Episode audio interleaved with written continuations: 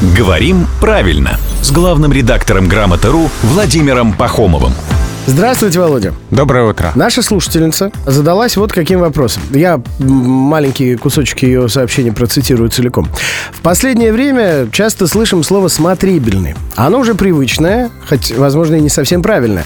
Но буквально сегодня наткнулась еще на одно. «Носибельный» применено было к стрижке, парикмахерам.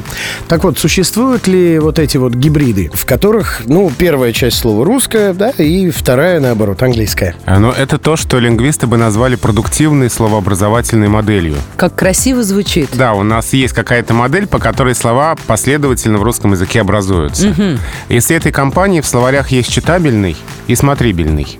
Причем читабельный очень давно. Еще в словаре Ушакова, который вышел до Великой Отечественной войны. Да, в 30-е годы. Даже там уже был читабельный. То есть это не какое-то новое слово. Смотрибельный тоже в последнее время в словарях появилось. А, ну, эти слова, конечно, разговорные разговорные, и вот то, что дальше появляется носибельный, наверное, можно еще что-то То, образовать. что пригодно для ношения. Да, но это для такой шутливой, непринужденной устной речи нормально. Конечно, в каких-то строгих формах литературного языка уже не стоит. Так, ну, главное, что, в общем, ничего страшного в этом нет. Оно Читабельный, смотрибельный. Да, но это, да, такая модель для устной речи продуктивная. Слушателебельный. Я сейчас хотел про рубрику. Так. Рубрика у нас, в общем, классная и полезнебельная. Ну И едабельные даже немножечко. Выходит она в эфир каждое буднее утро в 7.50, 8.50 и в 9.50.